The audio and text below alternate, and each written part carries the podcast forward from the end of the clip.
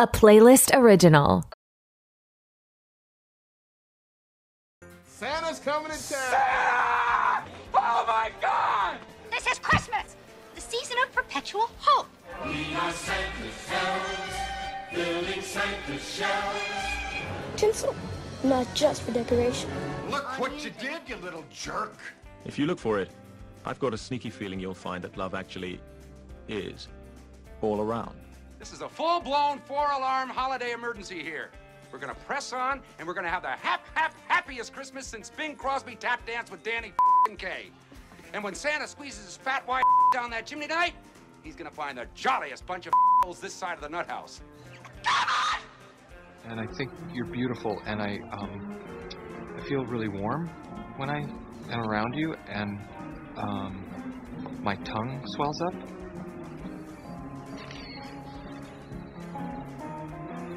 So, do you want to go eat food? I feel it in my fingers. I feel it in my toes. Sometimes the most real things in the world are the things we can't see. I'm dreaming of a white Christmas. It's Christmas Eve. It's it's the one night of the year when we all act a little nicer. We we we smile a little easier. We we we we, we share a little more. I want an official Red Ryder Cup and Action 200 Air Wings Ball Arab. You're a 1,200 year old elf? You look pretty good for your age. Thanks, but I'm seeing someone in wrapping. Why are you smiling like that? I just like to smile. Smiling's my favorite. I can't seem to find my toothbrush, so I'll pick one up when I go out today. Other than that, I'm in good shape. Ah! Okay, Dad. Let's do it. Let's go get this kicked out of us by now. Yes. Oh, the silent majesty of a winter's morn, the clean, cool chill of the holiday air. An asshole in his bathrobe, emptying a chemical toilet into my sewer.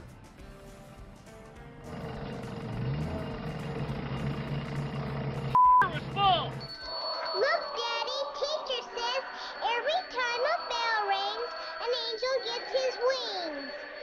Say goodnight, Kevin. Good night, Kevin.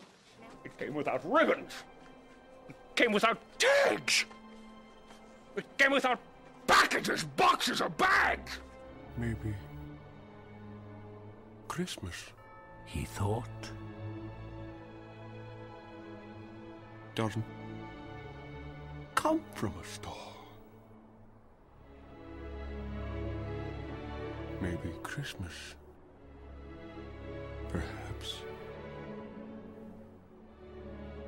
Merry Christmas, you filthy animal. And a Happy New Year. All right. Hello, everyone, and welcome to another episode of Back to the Blockbuster with your host, Gaius and Jackson, celebrating Merry Bingemas once again. What's up, buddy? Oh, you know, I'm very excited to talk about this one. I suppose to kick it off, a thank you was in order for letting us talk about such an unconventional Christmas movie. I'm sure there's plenty of people here that are thinking, what the hell? Gremlins isn't a Christmas movie, but maybe I'm wrong. I view it that way. It takes place on Christmas. And for the last three years, it's been a tradition of mine. I only saw it for the first time three years ago. And then the next couple of years went by and I threw it in again and then thought, what better chance to talk about it than on Merry Bingemas. So thank you for allowing us to discuss this movie today. It's no love actually, but it takes place on Christmas. it meets the requirements. Yeah, Love Actually doesn't have any gremlins, no Mogwai, no uh no, no, I no monsters so much, monsters wreaking like- havoc. no, it is like it's kind of like Poltergeist in the sense where it's like a, a Spielberg movie, but not.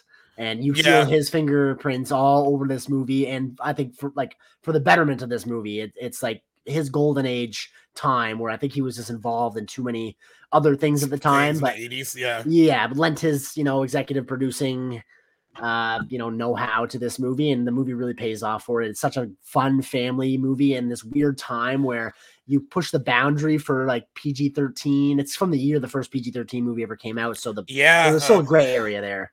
This was uh, uh part of the reason uh Indiana Jones and the Temple of Doom and this movie were a big reason why uh, the Hmm. PG-13 rating came about because uh I guess parents were taking their kids to see, now this movie made a lot of money.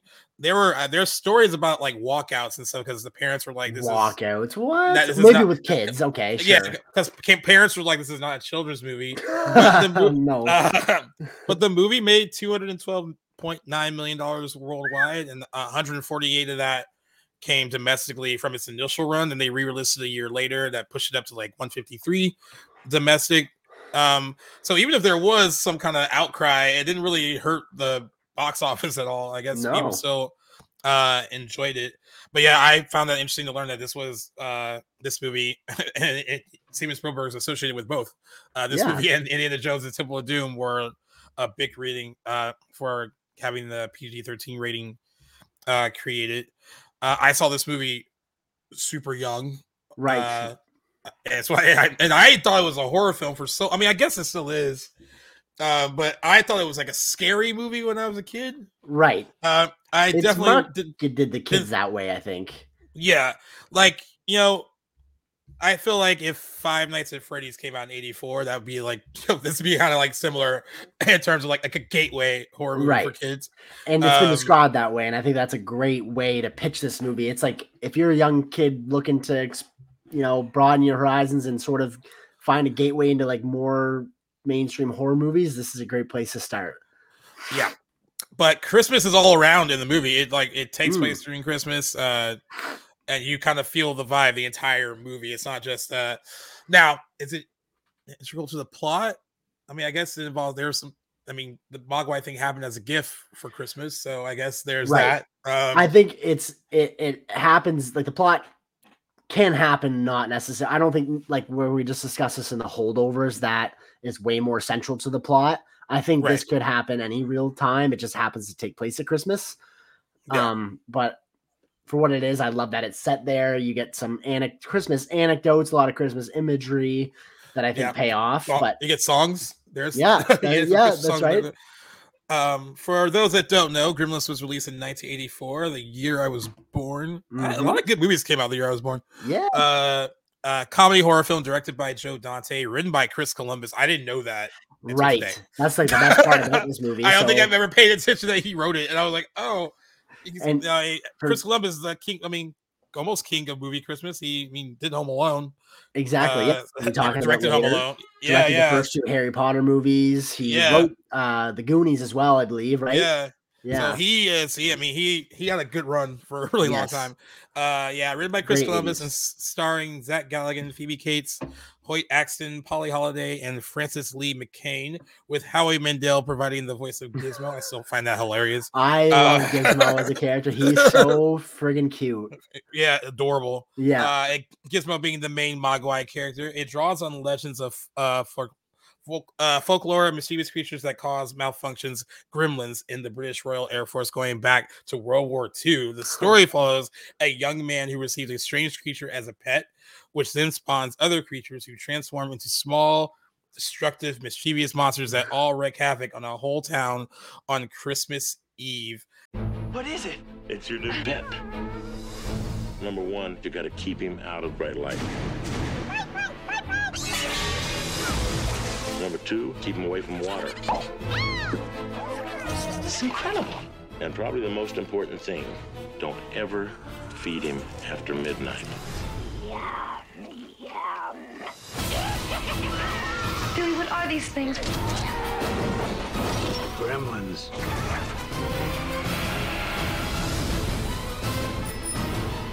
How come a cute little guy like this can turn into a thousand ugly monsters? That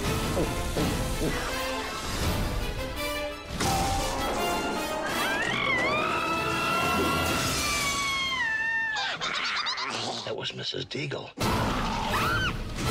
I'll bet every kid in America would like to have one. They might even replace the dog as the family pet.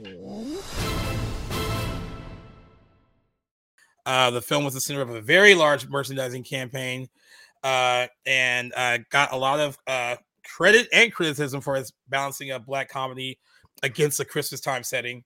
Uh, Steven Spielberg was the film's executive producer, with the film being produced by Michael Finnell. Released on June 8th, 1984, nowhere near weird. Christmas. Yeah. In fact, guys, by the time it ended its box office run in 1984, its final th- its final day in theaters was November 29th. So it cl- it cl- it closed up shop before the holiday season. Uh, that so year, strange. 1984. There must have been a reason. Must have been a stacked. I don't know why that. It's would be the so weird. Yeah. Um. Uh. It. Uh. Yeah. It released to critical and commercial success. However, like we said, it was heavily criticized by some uh, for its more violent sequences. Uh, and, and that helped spawn the PG-13 rating. Um, it also spawned a sequel called Gremlins 2: The New Batch. While not as finally fi- financially successful, it's still fun in its own right. It's way more I'm- comedic though. Right. I've never seen that one. That's been on my list for a while, given how much I love this movie. Um, and I've always wondered if it was like really worthwhile if you've enjoyed the first one. What do you think? It, it's way different. I mean, like this one, like there, of course, there's comedic stuff in this, but it it leans in heavy on the satire and comedy rather than you know any more than anything else.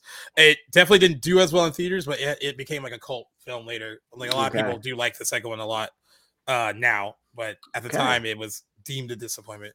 And uh by the way, all this done on an 11 million dollar budget. Which kind of was expensive for them at the time. They were Right. They felt they, they felt that they went over budget. On the oh, if they were to see movie budgets this time, I know. day and age. Whew.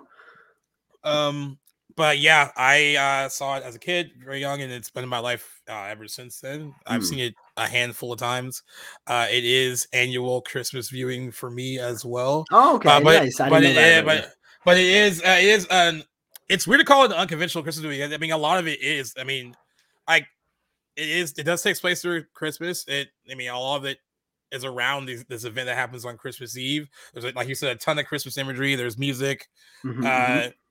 But I guess you know, balancing the whole horror comedy aspect of it, it's not you know, it's not wholesome fun, Right. by any means. But um, I think it's up there. I mean, I was trying to think of like if I had a list of unconventional Christmas movies where this would rank, and it'd be pretty high up there. I think. Agreed. Um, Myself but as it's well.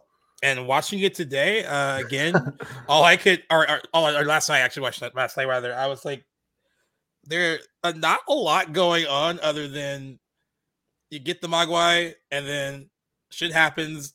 They terrorize the town and then that's it. right. Yeah. There's no like pretty self-contained story. there's no like deeper like kind of like where do they come from why are they i mean they don't really even explain like why they can even do the things that they do once they Nope. transform like like they're able to hum along the songs that they somehow know and they're also able to Why are they speaking know, English?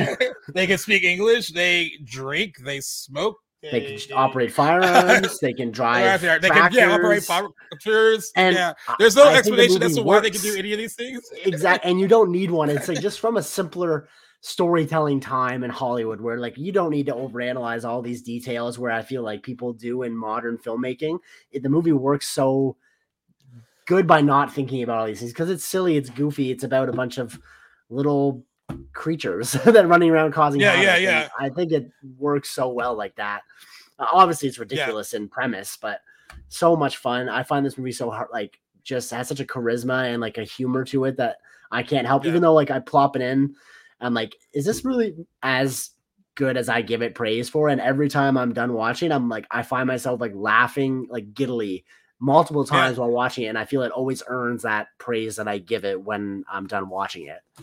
Yeah it really does It's so And much it- fun. and it's one of those movies that gets better every time i watch it Yeah, too. agreed. There's more to Yeah, like, it- pick up on every time.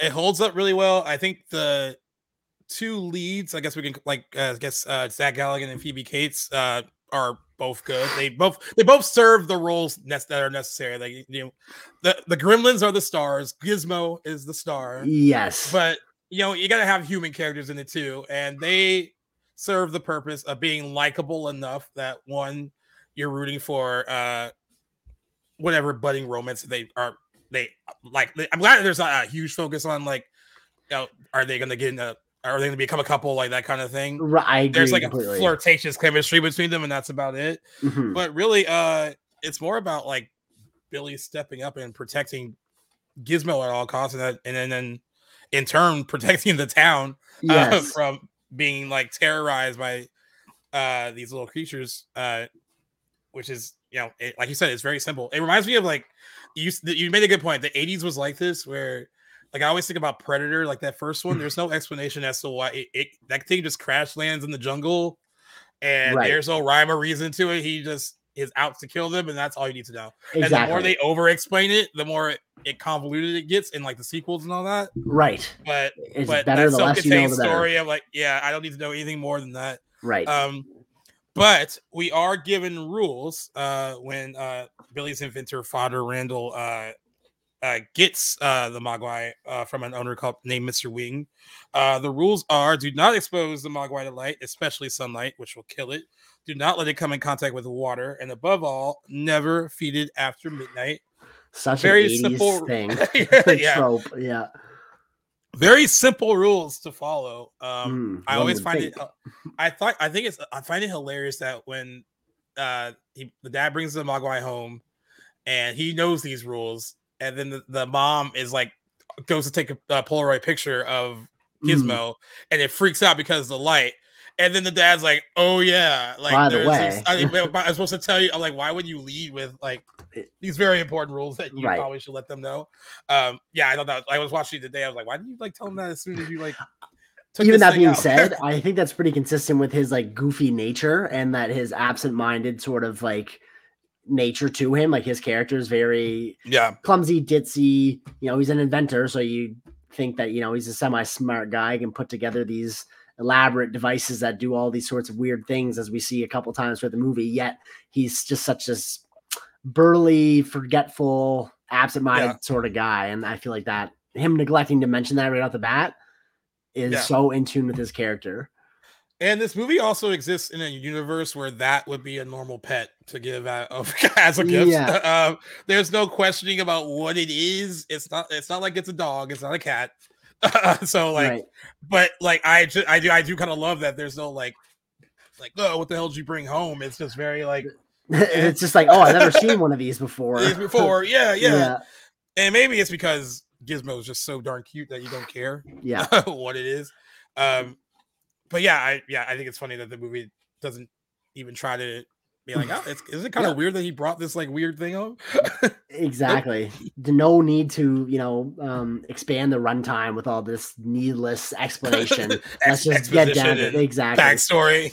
Um, Uh, I, I wanted to get to it and just give some praise to just thinking for some reason Chucky popped into my mind when we were covering Child's Play, and I mentioned that that Chucky doll was on my um, oh goodness, what is it? My Mount Rushmore of animatronics, and I gotta Yeah. say, Gizmo and the Gremlins are also up there. They are so believable, and the the way they're able to emote and the way that they are able to move and the things Yeah. that they can do in this movie as little animatronic dolls is I'm so impressed every time I'm done watching this movie at what the the crew was able to do with these animatronics. It's just unbelievable how real and well, I mean, you can tell you're looking at a machine, but it's Yeah, just yeah. impressive what they're able to convey and do. And especially when you have like 30 to 40 of them at one time, like in the bar scene and in the movie theater, there's so many of them all doing, they all have such an individual quality to them. It's just, Yeah. it's really, it's movie magic. And that's what I love about this movie.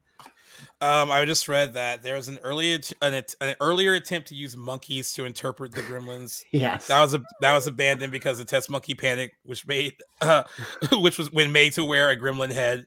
So puppets and marionettes were used instead. so the actors worked alongside them in most scenes. Uh, nevertheless, after the actors finished their work for good, a great deal of effort was spent finishing the effects. Uh, uh, they said numerous small rubber puppets, some of which were mechanical, were used to portray Gizmo and the Gremlins, and they were designed by Chris Walas.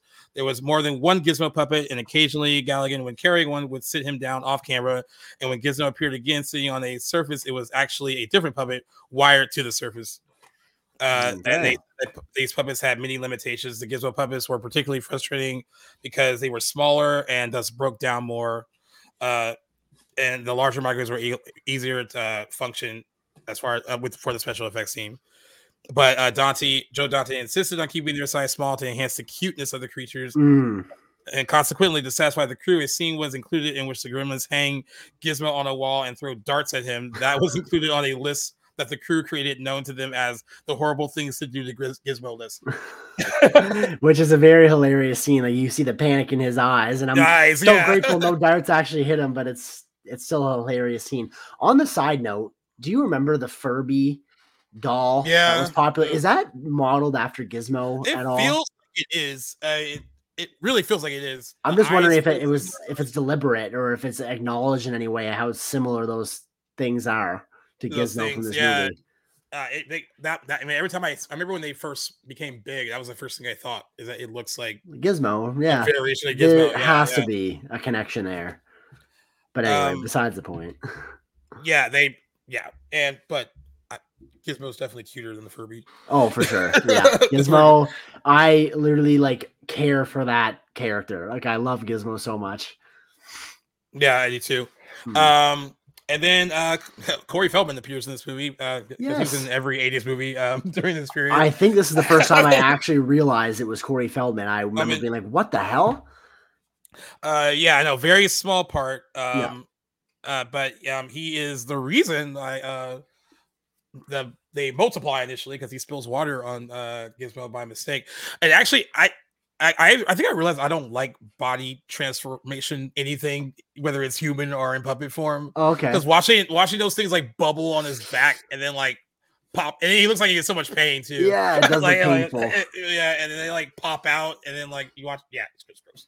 Um, it is gross. You feel bad for Gizmo. I, Yeah. I, find it funny how there's no sense of connection like to Gizmo and the other gremlins, which are essentially his his offspring. They come from his back. Yet he's just like, I don't know. They're they're their own set of of Mogwai slash gremlins, and I'm just Gizmo over here on the main one. And Well, that is the one thing they don't. I guess we don't need the explanation, but they don't really explain that why Gizmo is so like docile and nice. And then when they spawn, when they spawn from him, they're already mischievous. mischievous as soon Yeah. as they like come out. Like Yeah. they, uh, that one tries to bite Corey Feldman. I think that was the stripe one that tries to bite him. yes, he's Uh, hilarious. and they already are want to cause a ruckus. Mhm. Uh, they don't like Gizmo right away. no, they immediately don't like Gizmo. Uh, if there was one explanation, I guess I would want to know like why they they come out different compared Sure. to him and why uh, Gizmo is so nice. I, Mhm. I guess they don't. I Really wonder if there's a broader allegory there. or If anybody has ever bothered to, if there's fan fiction dig into- about, you know, dig into it. Yeah, Like, I'm sure. someone- I mean, dude, you can write anything for your website, so it's like so I'm sure someone's probably been like, I'm sure there like, has the deeper been. reasons. That's why Yeah. Gizmo's nice, and uh, yeah, but uh, yeah, but that whole scene, yeah, and he's like wiggling around his stomach, and like he looks, it just looks so painful, like for the little does. guy. Yeah. Um, uh, then um, of course, uh, it gets even worse though, uh, because they eventually get food. uh, Mm. They uh, Some tasty chicken. another rule that t- tastes of chicken. Yeah. uh, and then they turn into completely disgusting uh looking creatures, which I'm guessing. So I read that in the marketing for the movie, they really hid the Gremlins part of it well in like Okay. the initial trailers and stuff. So I'm guessing that's why parents were a little perturbed when they went to go see the movie. Yeah. Um, I don't know how you hide that in the marketing, but they said they did their best to focus the marketing on Gizmo and this like little cute little thing. that and, would draw uh, in parents and kids for sure. And then like you know the bait and switch is like no this is what they turn into. Mhm. and they look like they come out of these like little disgusting little like pods of like green ooze Looks like right off the set of Alien, eh? Like Oh, Alien, yeah, that's what- that's what I was think- Yeah. that's what i was thinking. I was like it looks just like that. Um oh, yeah i thought that was uh, it, yeah i thought that was interesting that that they were able to hide that. It's smart that they did because i mean i i wonder if you marketed it straight up for what it was if it would have been as successful um but yeah i, I don't know I mean, because it seems like if you did market it for what it is it would you would need to try to market it to like an older crowd rather than kids and i feel like they wanted to market this to children in some way Mm. um to get that family audience in and God, this, it just reminds me of like Batman Returns because they did that with Batman Returns and that ended up being like a darker, much darker movie. It had like uh Happy Meal tie-ins and parents Okay. thought they were sitting Huh. parents thought they were sending their kids to like a kids movie in 1992 and there's so much like sexual innuendo between Batman and Catwoman. Uh Penguin's disgusting, like super disgusting. Uh, and that's part of the reason why they were like Tim Burton, like we don't want you to do a third one because right. Too they they they famously they famously let him. They were like, hey, you, I, will- we'll let you do whatever you want. Like this will be a Tim Burton movie more than a Batman movie, and that's exactly what he did. What did he do next? Uh, Edward Scissorhands? No, so he did Batman in '89, and then uh Edward Scissorhands came out in '90, and then he did Oh yeah, uh, yeah. Batman Returns in 1992, and they were like, "Yeah, you can't." When it came time for Batman what- Forever, they were like, what's nope. his what's the one they gave him after Batman Returns?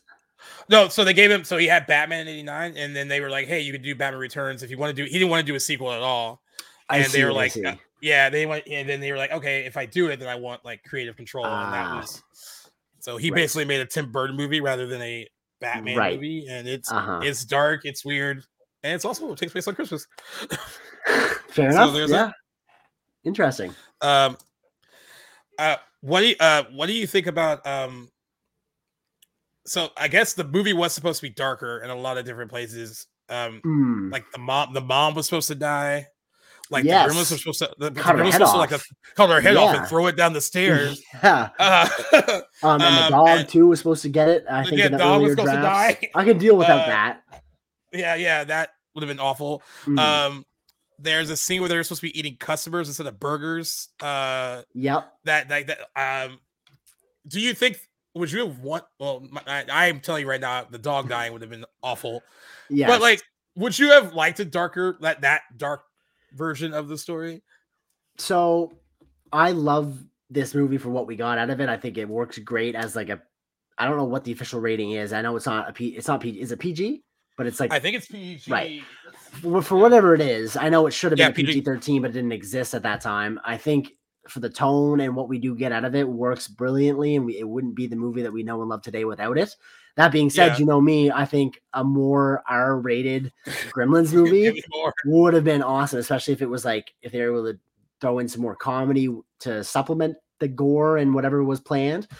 Um, it would inevitably though be such a different movie if you have like you know the the mother getting decapitated and the dog dying, and it's they're essentially more evil, whereas in the movie that we get, they're more like yeah they're bad, but they're not necessarily evil. I'd say, with the exception of Stripe being more like actually evil. The other ones are just mischievous and out to do harm, and you know yeah but I think it works as it is. I think it would have been awesome to have seen an R-rated Gremlins as well. I would even Yeah. support that being made now if you could stick to the style that it's made of from the 80s. Yeah. I wouldn't I'd say avoid CGI. It works better as puppets and oh, animatronics. yeah, for sure But I I guess I have no gripes with what the product was. I don't necessarily need more out of it. I think for an 80s PG movie, there's plenty It- of dark. it goes all- it goes pretty far, It I think. does, and I you know me, I love that- that stuff.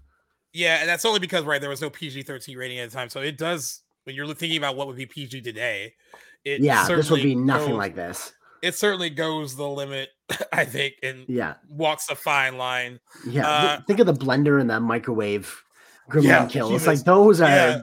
vi- violent. They also know how to cut the phone line. I'm sorry, I'm thinking about how Yeah. smart they are. like, like, like when he's calling Yeah. his mom to like warn them about uh, about them, and like I was like, again, you don't really question like how do they know how to do that? Like, how No. they, they how do they know where it is? but yeah, they yeah. So hilarious. It's so dumb. but I Um, love it. So there are two fan theories about why uh Gizmo is nice and Oh, the other ones are mean. What do we got? Of this one, one I- okay, this one is like more direct. It says maybe because Gizmo was w- raised by a wise man, the others were raised by a foolish child named Billy, parenting for the win. This other one makes more sense. Uh, Okay. Uh, not a fan theory, actual backstory. The Mogwai were designed by an alien scientist to create peace on their planets. The Gremlin mutation was the flaw that led to the project being canned.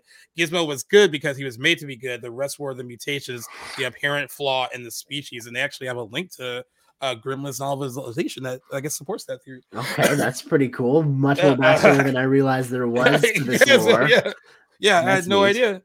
Uh, but that really interesting to learn though, because I was always wondering, like, why did they come out vicious? like, in Right. Was good. Poor Mr. Hanson that they take out there too. He's just trying to. I love. There's such a unintentional Snickers advertisement when he's like trying to get the. He has uh one of the Mogwai to study at the school, and it Yeah, yeah. eventually you know metamorphosizes and changes into a gremlin, and he's trying to feed it a Snickers bar, and I'm like, their caption would be so good here. Like, you're not you when you're hungry. And Yeah, I yeah. just find it, it it's such a hilarious unintentional Snickers advertisement. I love that Yeah. scene, but um Yeah, no, yeah, I love so yeah. Um Ah. it's just all ridiculous. Yeah, quite a whole thing- few.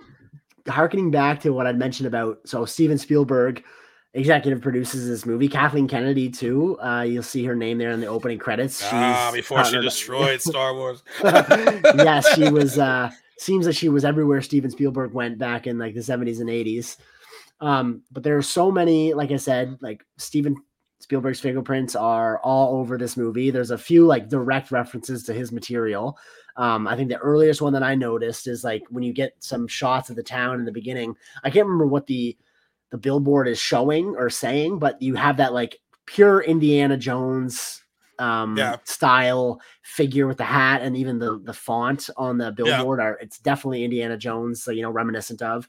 Somewhere in the movie too is an actual ET doll, which I have not noticed myself. yeah, I was you trying to look that? for it. I, I, was never trying to look for it. it. I couldn't find it. Yeah, yeah. But you do get the line of dialogue. You do get a gremlin saying phone home, which is really Yeah. cool. Um Steven Spielberg himself is a cameo in this movie. Have you picked up on where he is? Yeah, Yeah, I yeah. It's pretty yeah, yeah, if you know what he looks like, pretty it's pretty cool. obvious, but I, I always look for it. It's pretty cool. He's just cycling around Yeah. on a little tricycle and at a scene when Randall is at the like the whatever it is, like the inventors emporium thing Yeah, on yeah. Christmas Eve of all times Of all days. but cool to see Steven Spielberg actually being there as an executive producer. Clearly, he was involved in the movie, which you really can tell. Um, Yeah. But I've always appreciated this movie for that because it feels like his movie. He has Um, like its aesthetic. I mean, I guess Yeah. like you said with Poltergeist. Um, except I think with this one, there's no like oh, who stepped in and did what. I think Joe Dante uh he took the lead on a Right. lot of things. I know I mean I know I guess there is one moment that they wanted cut, uh, and that's the Phoebe Cates story about um I guess why she hates Christmas. Right. And uh which is a weird I mean, I don't know how you, how do you feel about that? um I uh, I think it lends to the darker tone in the movie. I think I'm all, all for all the scenes in this movie that kind of take balance the comedy with the darker stuff, and so I think that scene fits. And I know where you're going with that. That Steven Spielberg let Joe Dante keep that in there, right? Because he Yeah. appreciated that it was his movie and his vision. It's his movie, yeah, yeah. Yeah, so I think I commend Steve for that. Um, but I, I think it's fine. And actually, oddly enough, that was I had not seen. I must have seen this movie as a kid because I remember that's the only scene from this movie that I remember Oh, like really? anecdotally, and until I'd seen it for like the first time again a few years ago. I remember that story about her dad dressed up as Santa coming down the chimney and dying and being missing for days until they light the fire. Yeah. I remember that story stuck with me for years and years. So I'm assuming I must have seen this as a kid and that stuck with me. But um, up until a few years ago, that would have been the only thing I can tell you that I remembered from G- Gremlins, other than, of course, Gizmo, because everyone knows Gizmo that's seen this movie. But um, clearly, I- it's an effective scene. I guess it is a reference to an actual urban legend. Uh, Sounds like it. But, but they say uh, Kate reveals in the speech that her father died on Christmas when he dressed as Santa Claus and broke his neck while climbing down the family's chimney. After the film was completed, studio executives insisted upon its removal because they felt it was too ambiguous as to whether it was supposed to be funny or sad. Dante refused to take the scene out, saying it represented the film as a whole, which had a Mm. combination of horrific and comedic elements. And then Spielberg did not like the scene, but did not uh, want to cut it because it, you know, is Dante's film, and he should be able to leave it in. Uh, I just remember this now reading it. There is a parody of the scene in Gremlins 2. They do make fun of it. Um, and uh, Okay. new batch. But uh, yeah, so I was like, when I was watching today, because I kind of forgot about it, uh, I was like, yeah, that's so.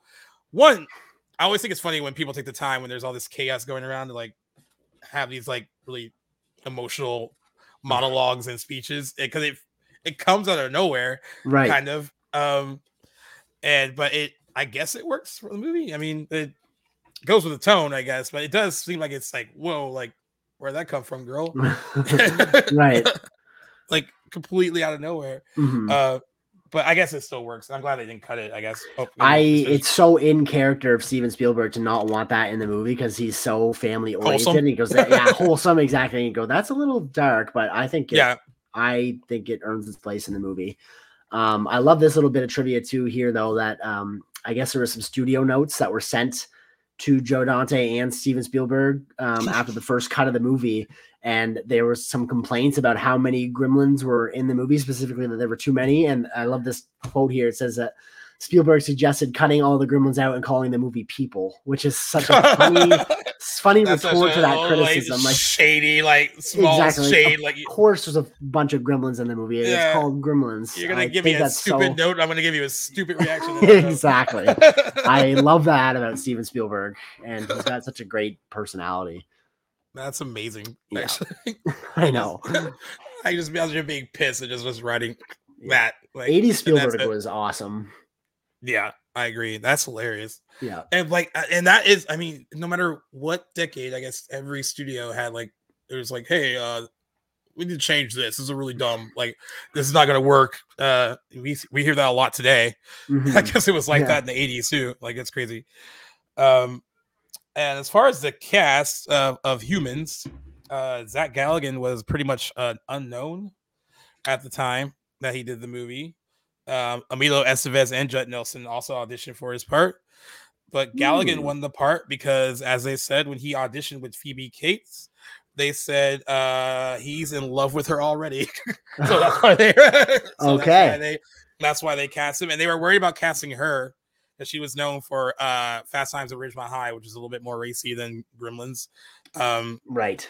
uh, but uh, they but they liked her chemistry with him, and that's how uh, they he ultimately got cast too, which I think is pretty cool. I, I that's like embarrassing. Like, dude, dude loves the girl already. Come Clearly, on. he was smitten with her, and I think their chemistry smitten. is great. I really like him in this movie, and I haven't seen him in anything else. I don't believe. I have only seen him in Gremlins and Gremlins 2, the new batch. oh, he's in the sequel too, eh? They're they both are, yeah. Phoebe Oh. Cates is in it too. Um, Great. They bring they bring them both back. Uh, I, I don't know if he just like retired after that, but no, he did some like TV and stuff. I was gonna like, say you'd have movies. too much fun filming these movies to give up acting. Like these are really as good as '80s movies get.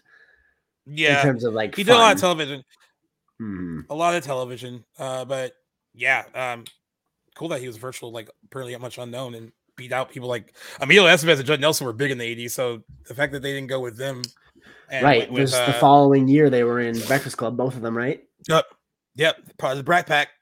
Yep. The inf- infamous group of uh, people that were in John Hughes movies.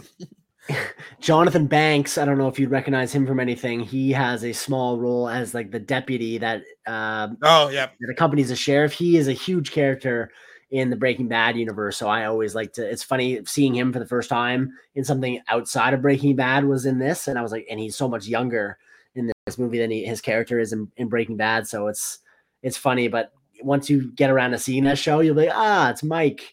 But yeah, no, he's it's cool to see him in this movie too. Jonathan Banks, shout out to him. He's a great actor as well. Um, what are your thoughts on? uh Well, you know what? I I always feel so good when that old lady gets her comeuppance because she said, Oh my god, I lived for out that moment. um, Mrs. Deagle, First of all, the I, Witch of the Mrs. West. Deagle, uh, but I'm also like I was dying laughing today when the do- the dog jumps out uh, and like scares her or whatever, Mm. and then she has that very over dramatic reaction to it. She's like, "Oh my, my, I have a weak heart. Like I can't be like shocked like that." And then when she goes to leave again, she has like the one more line drop. She's like, "Oh my heart!" Like it's just Right. very dramatic. It is Uh, so yes. so Um, dead on though. But yeah, you- talk about someone that earns that earns that comeuppance. So Yes, she's made to hate in a very 80s sort of fashion where like her character is very one-dimensional. Every moment she's get given on screen is designed Yeah. to make you want to see her fall victim to a gremlin, and that is exactly what happens. And it's one of the highlights of that movie. I think that is one of the funniest parts of the movie is to see her launch so far out of the house. I heard when they hijack her like stair Yeah. seat thing, Oh, and she yeah, yeah. flies up it like a roller coaster and launches out the window. It is I live for that moment in this movie. She sucks, and I love how she goes out. It's great. Like, Funny too. A little. uh I guess it's better writing for her character than you'd think that she deserved, but all her she's um I guess shown in that one sequence right before her demise to be a cat lover, and she all the Yeah. different cats that she names in that scene are all named after different sorts of currency, which is funny because she's you also see her at the bank. Her money is Yeah. a big part about of her character. Of- yeah, Yeah. yeah. But thought that was a funny yeah. detail. But yeah, I was yeah, I always like get immense joy of Seeing all her, the yes. of all the people they target. Uh, Yeah. the be her being the most. There's not uh, too many deaths in this movie other than the gremlins themselves, but she Oh is yeah, other than the Gremlins themselves, yeah, yeah, for sure. Um, I always uh, marvel at how chaotic that whole bar scene looks, uh, Right. with them, and because it, I don't know. I mean, I always appreciate how organized chaos is filmed, and that just looks like it probably took forever to, to do. Um, I also love that she's still trying to work and serve them. she's actually of. serving them like Yeah, yeah, yeah. beers and stuff. Beer, yeah, yeah, and trying to- Hilarious. And like Yeah. she's trying to light the one cigarette and it keeps like moving away from her and she's like like fuck this Yeah. and like and then she realizes like the whole light thing and like it's to pull over camera and i just love that she basically like is taking them out like she's shooting them basically Right. uh I love how of course s- yeah. stripe realizes what she's doing is like what like he gets like kind of the hell out of there But I love like the the different sort of like tropes that the different gremlins embody and like certain scenes, like particularly in that bar scene, you got like the whole like poker table gremlins that are like all dressed as like tough guys and stripes. Like I think Yeah, somebody wins. and the how do they know hand to play poker? Shoots them. Yeah, it's just so wonderfully dumb. It's hilarious. But like when He Stripe shoots him. shoots one that like wins the poker hand, like that is just top tier for me. I love that. and then there's that one that's like annoying like clearly like the jazzy gremlin the one that's like into the music or whatever and he just like hits him over the head Yeah. uh yeah they all have little personalities but they don't Yeah. explain where they come from yeah Exactly. I, yeah i kept doing that today i was like how do they know how to play poker Like, whatever. i guess we don't need to explain it no, exactly. It's funnier it's- not knowing it's fine how they they know anything. It's just hilarious. Um, also interesting since Gizmo's so cute. Gizmo was supposed to transform into Stripe, the Gremlin, Mm, uh, but. Spiel- Spielberg overruled that plot element as he felt Gizmo was cute and that audiences would want him to be present throughout the film, so he vetoed that one. Um, which I think is a good idea. Because it's a good that idea, would've been- too. That would have been sad actually to be like, oh man. You need, Um, I think you need one to count one good one to kind of counteract Exactly. plethora of awful ones. And I think it was Spielberg's idea as well to have Gizmo ultimately be the one that undoes Stripe by Right. yanking the curtain down and getting the sunlight on him, which is Yeah, I think a cool because he also he doesn't like spawned Gizmo him too. Yeah, doesn't like Gizmo at all. Calls him Gizmo Caca. I think you hear that a few Yes, times. Yeah, that is funny. Stripe's uh, dialogue is honestly hilarious. Just I mean, he like looks at the department store and sees some candy, and he just goes yum yum. yum, yum. that- that's so simple but so. Funny. I also love his like look of disbelief when the movie theater blows up because he's like he's been in like the store grabbing candy. Uh, yeah. And he just comes out with like a handful of it. He's like, "Oh, what the heck happened?" Yeah. I also love how you're like, "Yo, what's the easiest way to take out that many?" Because it has spawned so many at this point. Because uh, Stripe like jumps in the water and of course creates even more of them right. that spreads across the entire town. And I just love like they're like, "Hey, just blow them all up." in, the, in the movie theater. It's like Uh, uh, Glorious Bastard style. yeah, yeah. and I love that, and I love that. Um, I also love that they had to probably they had to get permission to, uh, from Disney to show Snow White in the movie. I would imagine, Right. Uh, yes. so like, I just wonder if they're like, hey, like this is what the movie is. Can we can we show some Can of they Snow sing hi ho? yeah, and I'm guessing they're like, yo, if Spielberg's involved, we won't question Right. what this movie is. I, I think if they were like really dealt dived into it, they were like, yo, what what do we lend our you know Right. children's animated film to? You know? Um, but yeah, they also learn learn how to sing along to the songs, the Yeah. too. And I just love how they're he's she's like, what are they doing? They're like, they're watching Snow, Snow White. White. and they're singing. Yeah. And- wonderfully and- hilarious. You know, they're not up to anything dire in that point. They're just enjoying the movie. Hmm. It shows that they Well, have- I'm wondering, would Snow White have been? What do you call it when something enters like the pu- public domain? Oh, public domain. Oh, it probably Could- have been. So could maybe they have didn't been- even Yeah. maybe they didn't even that. 'Cause uh, it's from like 37 or something like that. It's old enough. I'm thinking maybe that could have been the case too. Just cheap to show. Maybe not. No, that could no, that could very well be right. Yeah. Because I was like, I was like, I, I can't imagine them being like, no, like why would you? We can't. You're not using our uh, our Screw you, movie. Disney. Yeah. Um. Uh, And I also uh, thought it was interesting too. Like, I always think that's Howie Mandel is such a big name now. I mean, he over time, you know, he's on America's Right. Got Talent and stuff now, and he's been a comedian for a really long time. Every time I hear that he did the voice of Gizmo, I'm always like, because it does. There's not a lot there. no. Uh, I mean, there, but like, but it's always interesting that he, I guess he put a lot of thought into how he would sound and uh the emotion behind how he would talk. But even though there's not like a ton of like, there's no like extensive dialogue. There's just like one or two like lines here and there where he just says something really cute and adorable. It's the same thing with all the gremlins. Like they, they don't have like extensive lines of dialogue, but they actually got like actual voice actors to really kind of bring them to life, basically. Even though Um, there isn't a ton of voice work to Right. really go around. Howie Mandel was only 29 or maybe 28, depending on when it was filmed. But when the movie came out, yeah, he wasn't. That's kind of interesting gig for him at that time because I Yeah. don't know what else he was doing back then. I don't. I actually didn't even know Howie Mandel was. I only know him from uh, America's Got Talent, but pretty cool that Yeah. he was voice of Gizmo. Uh, his voice of Gizmo. Frank Welker is the voice of Stripe, and Frank Welker is known for doing the voice of Fred Jones on uh, part of the Scooby Doo franchise. Oh, cool. Uh, he also voiced Baby Kermit on the original Muppet Babies. Uh, he's done a ton of voice work um, over time. Uh, 77 years old, still alive, still kicking. Nice. Um, and they said um, it was Welker who suggested Mandel perform in Gremlins. Uh, they said the puppets' lines were mostly invented by the voice actors based on cues from the physical actions of the puppets, which were filmed before the voice work. Uh, when developing the voice for Gizmo, Mandel explained Gizmo was cute and naive, so you know I got in touch with that.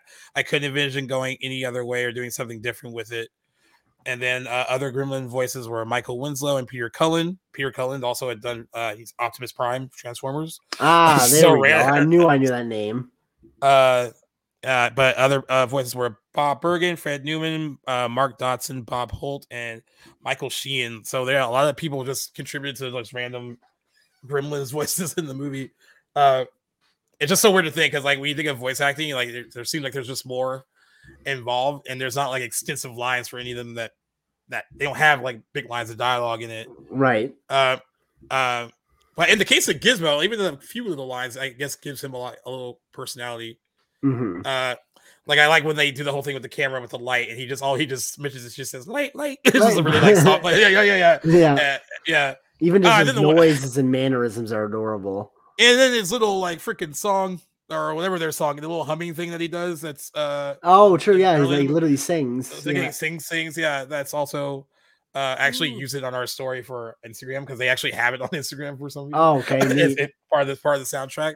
Um, but yeah, like, it's really interesting voice work, but it does a lot to bring them to life. Mhm. And they all, I mean, to go along with how, like you said, the animatronics are just amazing. I I think if they did make this today, they would try to use so much CGI. in that way. CGI, of course they would. Yeah, just easier that way. But even though this looks ten times better uh practical Definitely. with animatronics. hundred percent. I don't know about you, but I think another thing that I I love about this movie that adds to the charm is that it really it, I was a huge Goosebumps fan growing up, and this seems to me like something that was pulled right from that catalog of books and the series. Like it's just it's such a childish yet also dark sort of story that fits like right in line with that series of books. Dude, And- how how long was Goosebumps around? Because I I when I was a kid, Goosebumps, I collected those as a So kid. So did I. I still And, have like- them all my parents' And house. you and I, are like them. far removed in age. Uh, so I'm like, I was like, when is gosh, I didn't even know how long they went on. they were still being published when I was a kid. It was granted they were like the new edition, so like some of the artwork was a little bit different, but I still Okay. have the uh, uh, entire original run of 62 books. I have every single one. I will never get rid of them. I love Goosebumps. Those were my Yeah, first books. My mom threw mine Oh, out. that hurts. I'm Thinking- so thinking- thinking Like- that they were like, I was like, what the hell? They're so iconic. I they love didn't even them like so much. take up space in like anywhere in No. your life.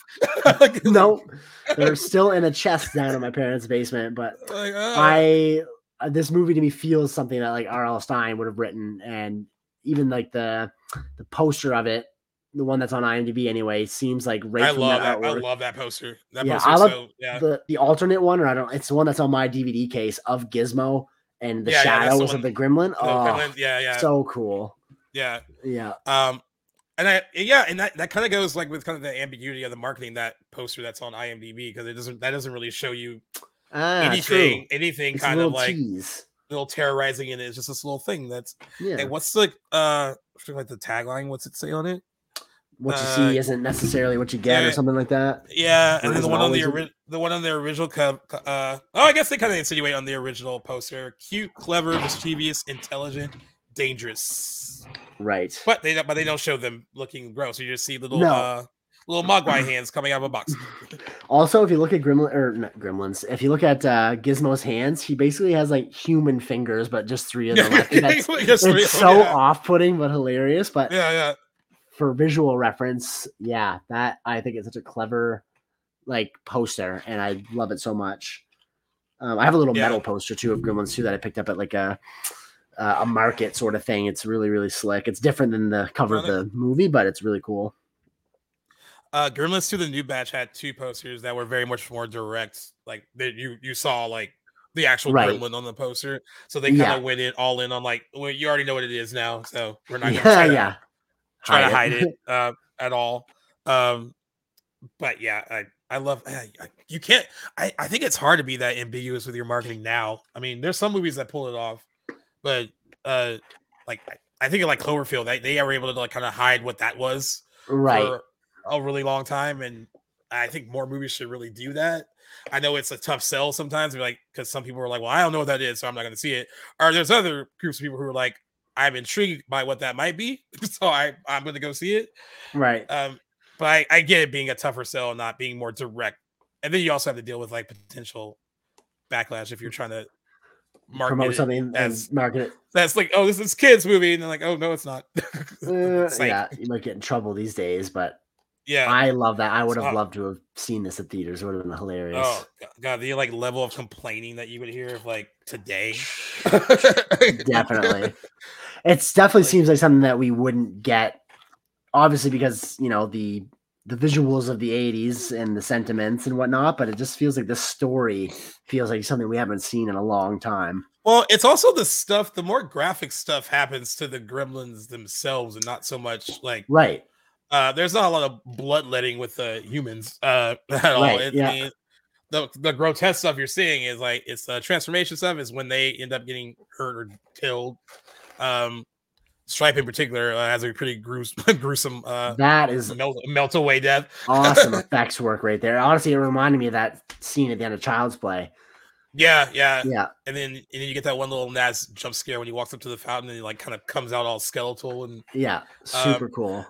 And you know what? I think if that movie ended today, they probably would have been like they could have insinuated that maybe one of those things on its back was able to grow and like there's one left over. Right. They probably would they probably would have ended it on a sequel button. Um Certainly. this movie does not end things on a sequel button, surprisingly. Uh other than the fact that like, hey, you know, whenever you're ready, you know, Mogwai will be waiting for you. I think it's so sad he takes him away. I mean, it wasn't I know. I mean, I guess it was Billy's fault. Or no, I would just blame Corey Feldman. I suppose. Yeah, but then Um, again, it's his responsibility. And clearly, Gizmo likes Billy. He wants to say one thing to him before he leaves. Yeah. And that's just Bye, Billy. Billy. Yeah, yeah. Like, it reminds me "Uh, of like the narwhal and elf. Yeah. yeah. It's Yeah. like delivered just as cutely. yeah, yeah. Yeah. Uh, but yeah, that kind of bothered me today. I was like, why can't you keep him? I know. I, it, it was sad to me. Mr. Wing was like, I gave you basically gave you rules and you didn't follow them, and look what happened. Like, Can't argue with the logic. uh, didn't happen in your town though, Mr. Wing. Like, you were fine. And right. like, it, and we took care of it. Now there's only one, and he's good. Yeah. So why, so why are we even worried about it? Um, what uh, your thoughts? What was the thought process releasing this in June rather than closer to Christmas? Uh, I Also, came out the same weekend as Ghostbusters. Yeah, I saw that Also too. crazy. Yes, that's pretty neat. Um, I feel like they would be. I feel like that's The Barbenheimer of their day. yeah, for uh, certainly of like um sci-fi sort of like monster movies. I I think if anything, those would be like th- there'd be a. I think it's an interesting time to release both of those movies at the same time. I feel like they'd be vying for each other's audiences at the same time, and be curious to see which one did better. I know and that they're both Ghostbusters did better, but it wasn't. But the fact that uh Gremlins did as well as it did against Ghostbusters, I guess, Right. is a testament of like during that time, it was probably easier for movies like this to coexist a little Yeah. bit without kind of uh drowning each other out. Mm. Um, They said I- on opening weekend that uh Gremlins had a 12.5 million opening weekend, and that was 1.1 million less than Ghostbusters in its opening weekend. Oh, That's shit, crazy. okay, that that, that was like they both 12.5 were million. Like, whoa. Um, I have no We idea have, like, what the 90 logic million is. Yeah, opening weekends out. I guess. Yeah, I- I mean- maybe people were at the beach. I- I mean, it, it does have a, it does have like I guess it does have a vibe of a summer like event movie, but like it, I don't know. It's so heavily Christmas is so heavily like using it. Like I still thought it was like- weird that like the- it didn't even make it to Christmas. It like closed up shop on November 28th. theatrically yeah i'm thinking like Yeah. if not releasing it at christmas what's the backup and to me october feels like a more natural release window than june i don't i don't see why june was picked i don't know if it was like maybe there was some sort of like release uh schedule mix up like something had to be shuffled around and it fell on gremlins to be the summer release what was it warner brothers movie Uh, let me see. I guess i have my yeah yeah i have it right here on the dvd on the dvd Yeah, Warner Brothers Um, back when they were cool. yeah yeah long time. back when they were cool. But I don't know long what time. I would like to know though. I'm sure it's documented somewhere, but I couldn't tell you why. But I think this movie would have probably been enhanced seeing it in an environment like is depicted in the movie, like with some snow around you around the holidays. That's how I like to Yeah. do it. Um, Yeah, I feel- definitely. I'm not watching this movie in like May, but Not at all. if you are, good for you. I it just to me it, it resonates so much more as a holiday movie. Yeah, I think so too. Uh, yeah, and it's I just look, I was trying to figure if there was anything, and this one person just wrote Netflix recommended Gremlins for me when I was searching for Christmas movies. Why? 'Cause I- 'cause I Not guess, what like, they had in know anything mind. About, we don't know anything about it. I mean, that would be uh, uh, it'd be off-putting. But I'm I'm, guessing if I, I mean, if I had to guess, it probably it does have the vibe of a. But Ghostbusters would be like another one that would seem like a better October one rather than Yeah, there that too. Summer. That I didn't even think about that. That's even weirder, honest somehow. Ah, Here's a that's crazy. Um I googled uh what month or why was Gremlins released in June. There's no like concrete answer, but one of the uh more results questions that somebody else must have asked was is Yeah. Gremlins okay for a 7-year-old? and the answer is at least 10. At least 10. Yeah, Oh, and then was- that that, was- that kitchen yep. scene is mentioned as uh, a, a reason um for being uh too scary for children. Yeah, I think uh, the microwave and blender kills in particular are a little bit gruesome for the younger audiences. I remember thinking, like, I guess the, the blood is green, but you very much can imagine what's going on. But there's also the noise and the uh yeah, you're watching the feet spin like Yeah. the- It is Um, comical though. That's so crazy that they were gonna kill the mom, like cut off. I know, and the manner in which they were going to do it too is. and kill a dog. I wonder if that was also Joe Dante. I mean, Joe Dante earlier had done The Howling, which is a pretty graphic werewolf movie. So Yeah. clearly he was a somewhat of a horror guy. I'm sure that was his idea. Or well, Chris Yeah. Columbus wrote it. I wonder if that was maybe in one of the earlier drafts. Oh, too. darker versions for him. Yeah. Yeah. That's, that's interesting. Uh, uh, speaking on the trailer uh, for the movie, they said uh, the, trailer introduced the film to audiences by briefly explaining that Billy receives a strange creature as a Christmas present by going over the three rules and then coming out with the fact that the creatures transform into terrible monsters, but they did not show the monsters. The trailer showed very little of either Mogwai or the Gremlins. Uh, Huh. In contrast to this, other advertising concentrated on Gizmo at closer to the film's release and overlooked the Gremlins entirely.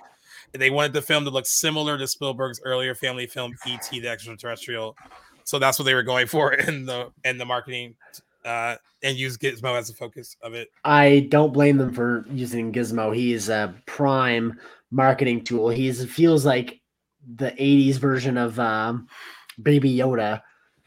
You know what I mean? Yeah, like just designed to be marketed to kids. And uh, like us, many critics question the summer release date of the film in America, as the film takes place during a Christmas holiday season, causing them to comment that it should have had a Christmas release date instead. You know what? Also, I mean, this is also me spitballing. I think there'd be even more complaints if this came out during the Christmas Perhaps. because it probably would have been pushed even more as a family holiday movie, and Right.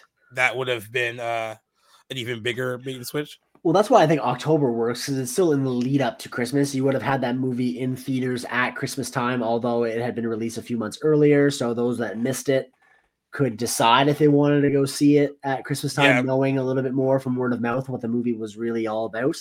And then it also fits in that like October release with like horror movies because it is a horror comedy at heart. Yeah. But I'm sure there is a reason out there, but it's beyond me. Yeah, we weren't we weren't Warner Brothers execs in 1984. I wasn't even born Exactly. yet. Either Jackson definitely wasn't. No, definitely. no. no, you were still a few months out. That's right. A few months out, yeah. Yeah. Um, uh, and then they, uh, yes, the complaints about the violence was uh, particularly present in people who had brought their children to see the film, many of whom walked out the theater before the film had ended. Dante admitted to reporters that later that the idea of taking a four-year-old to see is thinking it's going to be a cuddly, funny animal movie, and then seeing that it turns into a horror picture, I think people were upset. They felt like they had been sold something family-friendly, and it wasn't entirely family-friendly. Uh, eh, You know what's funny? Is it's, it's pretty late, like not late, but pretty well into the movie uh, by the time any real violence or shady stuff occurs. So I feel like as a, Yeah. a parent with a kid at that theater, you probably made it 40 minutes into that movie before anything Yeah, you're right. suspect happens. because even like I think even once you see Gizmo get wet and they multiply, they Right. look like him. They, they they look meaner than him, but they still look like him. Right. So not that's still yank your fine. kid out yet. That's still Right. fine. Yeah, you're right. You're you're deep into it. You're the time, invested at like- that time. Do you go, do you time upset your child by yanking them out of the theater, or do you risk what's going to be shown afterwards? Yeah, it, it takes a turn too late, and you're like, uh, I guess you're ga- You have to gauge how your like kid responds to it. If your kid's like into it, you're like, all right, well, cool. And if Yeah. it starts crying, then Yeah, then maybe. You know, I think that is why I- it's probably good that Spielberg was very adamant that they didn't transform Gizmo, because at least like if you are a kid and like this is that p- certain parts of it that are scary, you still have this like other cute thing. This uh, ends up being Right. heroic in the end too, and they're like, oh, like I'm sure that everyone wanted some kind of Gizmo doll when they were a Mm. kid Right. when this when this movie came out. I imagine the merchandising on this movie was insane. Uh, at least for Gizmo, I don't know if you want like a stripe action figure, but uh, the weird kid down the street probably had a wearing a stripe. stripe. Yeah. Yeah. uh, but I but I think you definitely want like a Gizmo like Yeah. doll or something when you. I'd be curious to see in an alternate timeline how the f- the Furbies would have sold if Gizmo had it turned into Stripe. It- I doubt yeah, many kids uh, would want want one of those in their bedroom at night. Actually, Um, in general, I wouldn't want a Furby in my room at night. They're creepy looking too. they have like big weird eyes. clicky. They have real clicky Yeah. eyes too. Like they're like Yeah, uh, they so are weird. strange. The things that are made for kids, uh, you know, past me being one, I'm just like I don't get it. Why is that? Uh, yeah, I, I never understood that. I never understood like I don't know if you Dolls. are uh gigapets. I don't know if you know what like gigapets gigapets were, but like there's this I, little I like know uh, of them, but I can't remember what they look like. like it was just a little like uh almost like little like machine almost like a video game almost and you were taking care of this like pet that you played you like you had to wake up and feed it Right. and all that okay. stuff and it you were basically taught it was supposed to teach kids how to like take care of something like on a Right. schedule and all that so it would if you didn't feed it it would like die in the middle of the night and like you would wake up to like of course just a video uh, but it's a video screen but like it's still like your gigapet would be dead and Right. like So we had, some, yeah. some people believed in that lesson of being taught that early, and other people were like, "That's kind of a dark lesson to learn when you're." Yeah, well, you got to learn it somewhere. There, uh, we, so we had a similar thing. I think Gigapets were probably still around, but the popular version when I was growing up were called Tamagotchis. I Gotchis, yeah. every, So- everyone had one of those. So I could never tell if like if one came first and one was a knockoff, if they were just like because they were this. I remember that too. I yeah, okay, didn't yeah, okay. yeah, yeah, yeah. Um, I'm I- guessing I Gigapets were first. If I were to, Yeah, I'm just like, I'm like, that's disturbing. So like, if I happen to like knock out before feeding this fake thing and it dies, yeah. like I'm a it ba- I'm died of bad- starvation. I'm a bad parent. Apparently. Uh, Important yeah. lesson to learn. Uh, but yeah, I, I would if I was like old, like young enough, uh, like when the movie came out, when Gremlins came out, I would have, I would have wanted a Gizmo. Like oh, if, I- if I was hell like, yeah, I was I would have wanted a Gizmo. I would have was like slept with a five Gizmo. or six. Yeah, yeah, for Yeah, sure. He's cute, cuddly. Um, Yep. yeah, and he's adorable. heroic. and heroic, and it would protect you. He has a really gremlins. fun heroic scene in uh the second one that is like a play on Rambo that's like actually really funny. Okay, I gotta see this. It actually Yeah. sounds You know what? worthwhile. There's I, I'm gonna drop. You know what? I'm gonna Dropbox you a bunch of stuff tonight. Just be like, yo, watch at your leisure. is Uh, is. Gremlins 2 at all take place around Christmas or is it completely different? No, no, it's like very. It's an LA movie through and through. Uh, Oh. because it, it, it deals with like the industry and all that stuff. It's really funny. Uh, I mean, like if you're going into it thinking it's gonna be like this, you might be a little disappointed. but like I'm once you kind to of know that now. Yeah, once you go into it knowing that it's kind of like it's a lot. It got it's a lot more satire and like stuff like that. Okay. Um, and kind of toys with different aspects of the industry. Like it works on that level once you accept it for what it is. I think that's why uh, over time it's grown into like a cult favorite. But it definitely didn't make as much money because I think uh, people were expecting this, and like it, it's I, it, a lot of people that review it now say it was ahead of its time. Oh, okay. I, that's usually a good yeah. thing to say about a movie. Um, I see Chris Columbus also co-wrote. Joe Dante came back to direct. That's great. Looks like he co-directed. They got and they got the principal cast, or at least the two leads. Dude, Christopher Lee is in this movie, and his name is Doctor Catheter. Yep. What? Yeah, Okay, that's awesome.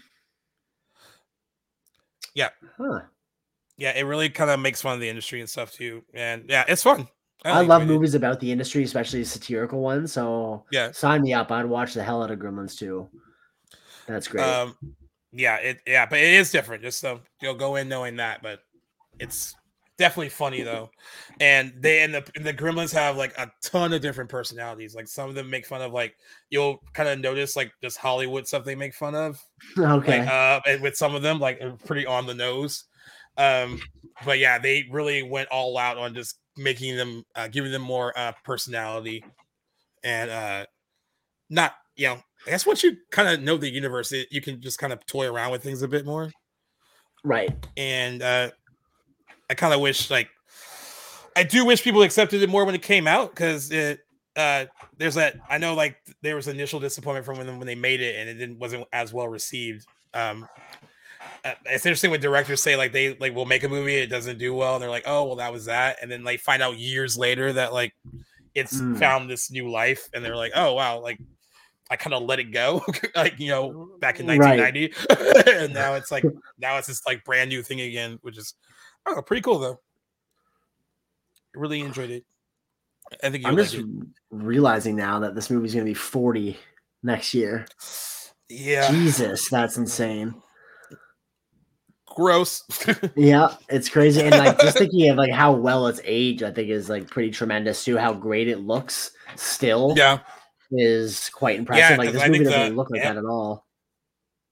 Uh, yeah, it is. It's interesting because it, does. I mean, it does feel distinctly 80s, right, of its time, but then Yeah. the effects and everything are feel very much ahead of its time, and like it, and the fact that they all feel very realistic, Mm. and uh, I mean, like, I, I wish more people looked at movies like this and The Thing, Child's Play, anything that use like practical Yeah. effects, and be like, yo, this looks so much better than Use those as recreate on the example. computer. Yeah. Yeah, They yeah. you don't date yourself as much with um uh, practical effects than you do with CGI. You really are limiting yourself to the time period that you're depicting or that your movie's made in. I feel like when you're using visual effects, like or like computer generated ones. Obviously, you can Yeah. tell, you know, it's an 80s movie, but just looks so much better. But uh, no, I, I completely agree. And just a testament of how big 84 was. This was the fourth highest grossing film of 1984 behind Beverly Hills Cop, Beverly Hills Cop, Ghostbusters, and Indiana Jones and the Temple of Doom.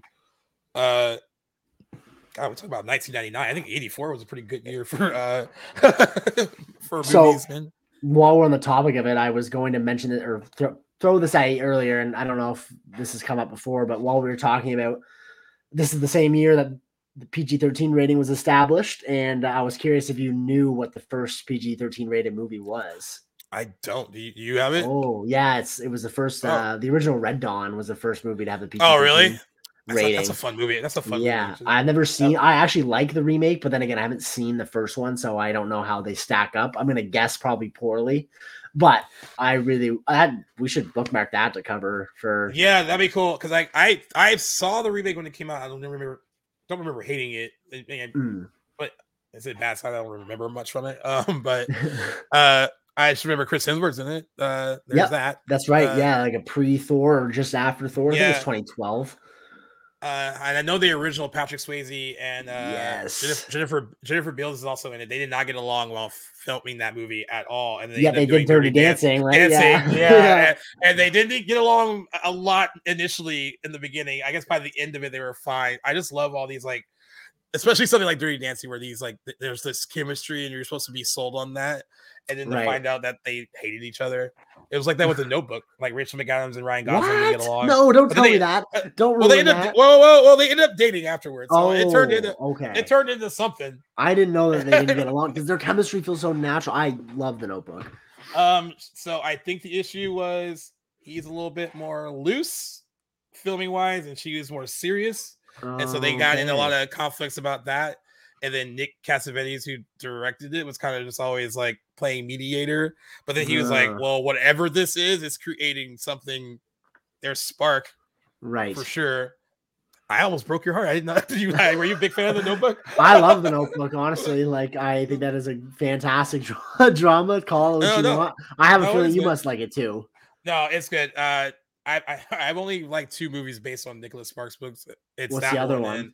A Walk to Remember. I think is really Okay. good too. I It haven't really out, seen uh, a lot of his adaptations. Came out a couple years. be- Well, maybe uh maybe two or three years before the Notebook. Uh, Mandy Moore's in it and Shane West. It's actually yeah, uh that's the one where she has like a an illness as a like- high yeah, school. She has leukemia. She has leukemia. And Right. She's like uber Christian. He's like bad boy. Right, And right, then right. like and then they fall in love and then she's like I'm Oh. dying. Yeah. and like it- yeah, God, he could yeah. write a teen romance movie or b- novel. That I remember Nicholas I- Sparks. I saw that movie. Um, this is like, God, when did it come out? Did it come out in 03? It might have been either right after high school when it came out, but I saw it with a with a girl I was seeing at the time, and uh, it gets like halfway through it, and like she's into it, but then she looks at me and she's just like, "Are you crying?" I'm like, "No." I'm like, I'm like, I'm not crying. My like eyes are legit, sweating. like legit teared up. I was like, uh, I was like, no, I don't, I don't know. I'm tired. I'm just really tired. His movies have that impact. I'm one of those people that like honestly I don't find the ending of the notebook sad. I find it like wholesome. Like that's the ending I want for these characters. But everyone I know Well, is you do- like I- so it is- devastated. I can see why it's sad, but I also get what you're saying because it's I'm like, like, what better way for them know, to go out? That end- is exactly what up- they wanted. They end up together. Like, yes, you know, that is like, a happy you know, ending. like, yeah, yeah, I love. Sorry about that segue from, from Gremlins. uh, hard turn from Gremlins. Hard Um, turn. Um, uh, speaking of critical responses, Roger Ebert liked the movie. He gave it three out of four stars, and he Boy, declared it to not only be fun but also a sly series of send-ups, effectively parodying many elemental film storylines. In his opinion, Gremlins did this partly through depictions of mysterious worlds, the shop in Chinatown, and the tyrannical mm. elderly women, Mrs. Deagle. Ebert also believed the rule in which a Mogwai cannot eat after midnight was inspired by fairy tales and that the final scenes parody classic horror films. He connected Kate's speech about her father with the great tradition of 1950s sick jokes. Uh, Gene, Si- Gene Siskel, his partner in crime, liked it even more, gave it three and a half out of four stars, called it wickedly funny and slightly and a slightly sick ride and a most original work. Uh, we're aware at every moment that someone is trying to entertain us. Playfulness abounds. Uh, Leonard Maltin disapproved of the film, and his view was made clear in remarks he made on the television show Entertainment Tonight. He called the film icky and gross. Well, he yeah, later, it yeah, it's not, it's not clean. Uh, he later wrote that despite being set in a picture postcard town and blending the feel of It's a Wonderful Life, a clip of which appears in Gremlins, with that of the Blob, the film is negated by too vivid violence and mayhem, giving the film two out of four stars. Uh, oddly enough, Maltin later made a cameo appearance in Gremlins 2 The New Batch, repeating his criticisms of the original film as an in joke before being throttled by the creatures. He later gave the second film a more positive rating, three out of four stars. Oh, okay, okay. I see where this parody is coming into play. That is Yeah, yeah. hilarious. Yes, please Dropbox me that. yeah um uh, but yeah by that a lot of a lot of critics don't understand kate's speech they think it's out of place and uh Interesting. I've never maybe I'm biased because I remembered it from my childhood and it's always stuck with me, but I never never felt Yeah. that way. um there are people that think of these deeper meanings uh scholar charlotte miller uh interpreted all of these things the death scenes kate speech and grim and gremlin's gluttony uh as a satire of some characteristics of Western civilization, suggesting that Westerners may take too much satisfaction from violence. Gremlins can also be interpreted as a statement against technology, in that some characters, such as Billy's father, are overly dependent on it. In contrast, Mr. Wing is shown to have a strong distaste for television. Kirkpatrick uh, Sale also interpreted Gremlins as an anti-technology film in his book Rebels Against the Future. Another scholar suggested that the film is meant to express a number of observations of society by having the Gremlin characters shift in what they are meant to represent. At different times, they are depicted as teenagers, the wealthy establishment, are fans of Disney films. Okay. I, you know, so yeah. another scholar drew a connection between the microwave scene and urban legends about pets dying in microwave ovens. Uh, yeah. He described the portrayal of this urban legend in the film as successful, but that but that meant it seemed terrible. this is indeed a scene that is thought of as being one of the film's most violent depictions, with even Roger Ebert expressing some fear in his review that the film might encourage children to Oh, try boy. to microwave their pets. Okay, Roger, let's not get carried away here. I doubt that ever happened, but um in keeping with that, I think if there's any like if I were to get a little bit like um academic on what I think some of the some themes or what is kind of being said with this movie, I've always found that there's and I've not really gone too far into this, but I've always thought there was a theme or a relation with um like Westerners curiosity about like foreign mythology and like Yeah, yeah. Gizmo coming from like a Chinese man's shop and sort of not being taken seriously and sort of being viewed as whimsical and not taken very seriously. I've always thought there was cool implications that are mirrored in real life with that sort of theme too that I've always Yeah.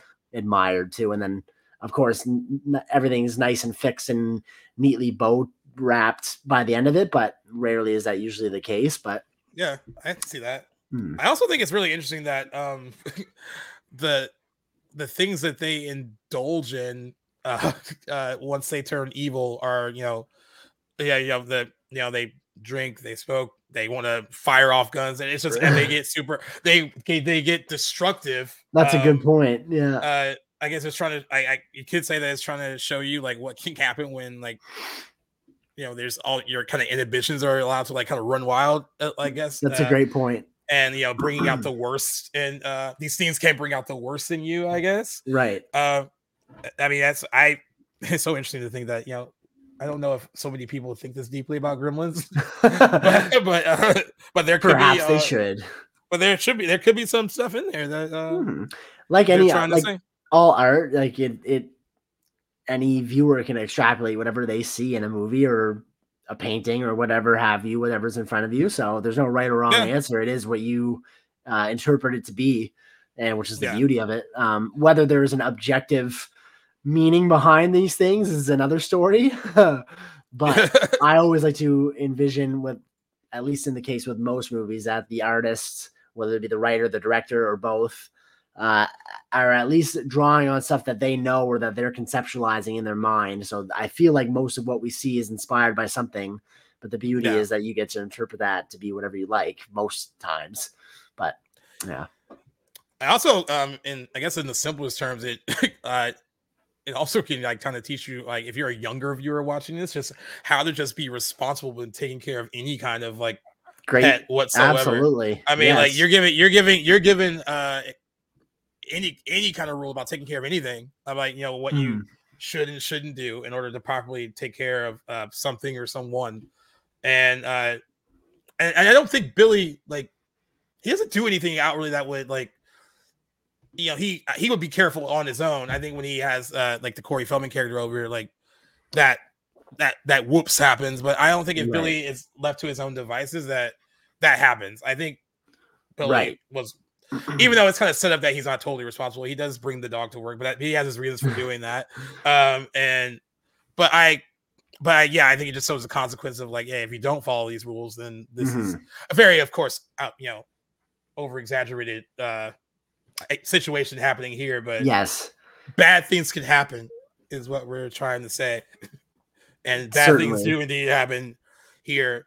Um, but man, dude, I, when I was watching today, I was like, there is no no bone. There's like no other meat to this story other than this. This No, what it is. exactly. And Like, I, it's sort of nice to have a break from all these other thematic implications. Like it's nice to just turn your brain off and not have to think too deeply beyond what you're actually seeing and Yeah. marvel in its ridiculousness. And I, It- that's what I love about this movie. It's like, what do they want? They just want to fuck shit up. Yeah, that, seems to exactly. be, that seems to be their goal, their Yeah. end game, and that's completely it. and it's Uh, up to one kid to stop it all. And what more quintessentially 80s Yeah. concept can you come one up with? Kid and his would-be girlfriend slash sidekick. Yeah, Yeah. She, she gets to, and of course, this is like a movie where uh most of the like the adult adults are kind of useless. So it's Right. up to like the younger the younger people to Yes. save the day. That was like a lot that they use that a lot in 80s movies where Very like, much so. I think that's uh, what makes that gen or decade so awesome in film. Yeah, yeah, yeah, and Yeah. I it kind of proves like, yeah, well, sometimes you gotta listen to your kids. They they know what's up. Yeah. Uh, and yeah, I guess, and they say whatever mixed criticism the movie received in '84 is has uh, continued to receive critical praise over the years, and is considered by many as one of the best films of 1984, and has an Agreed. 86% approval rating on Rotten Tomatoes, uh, as well.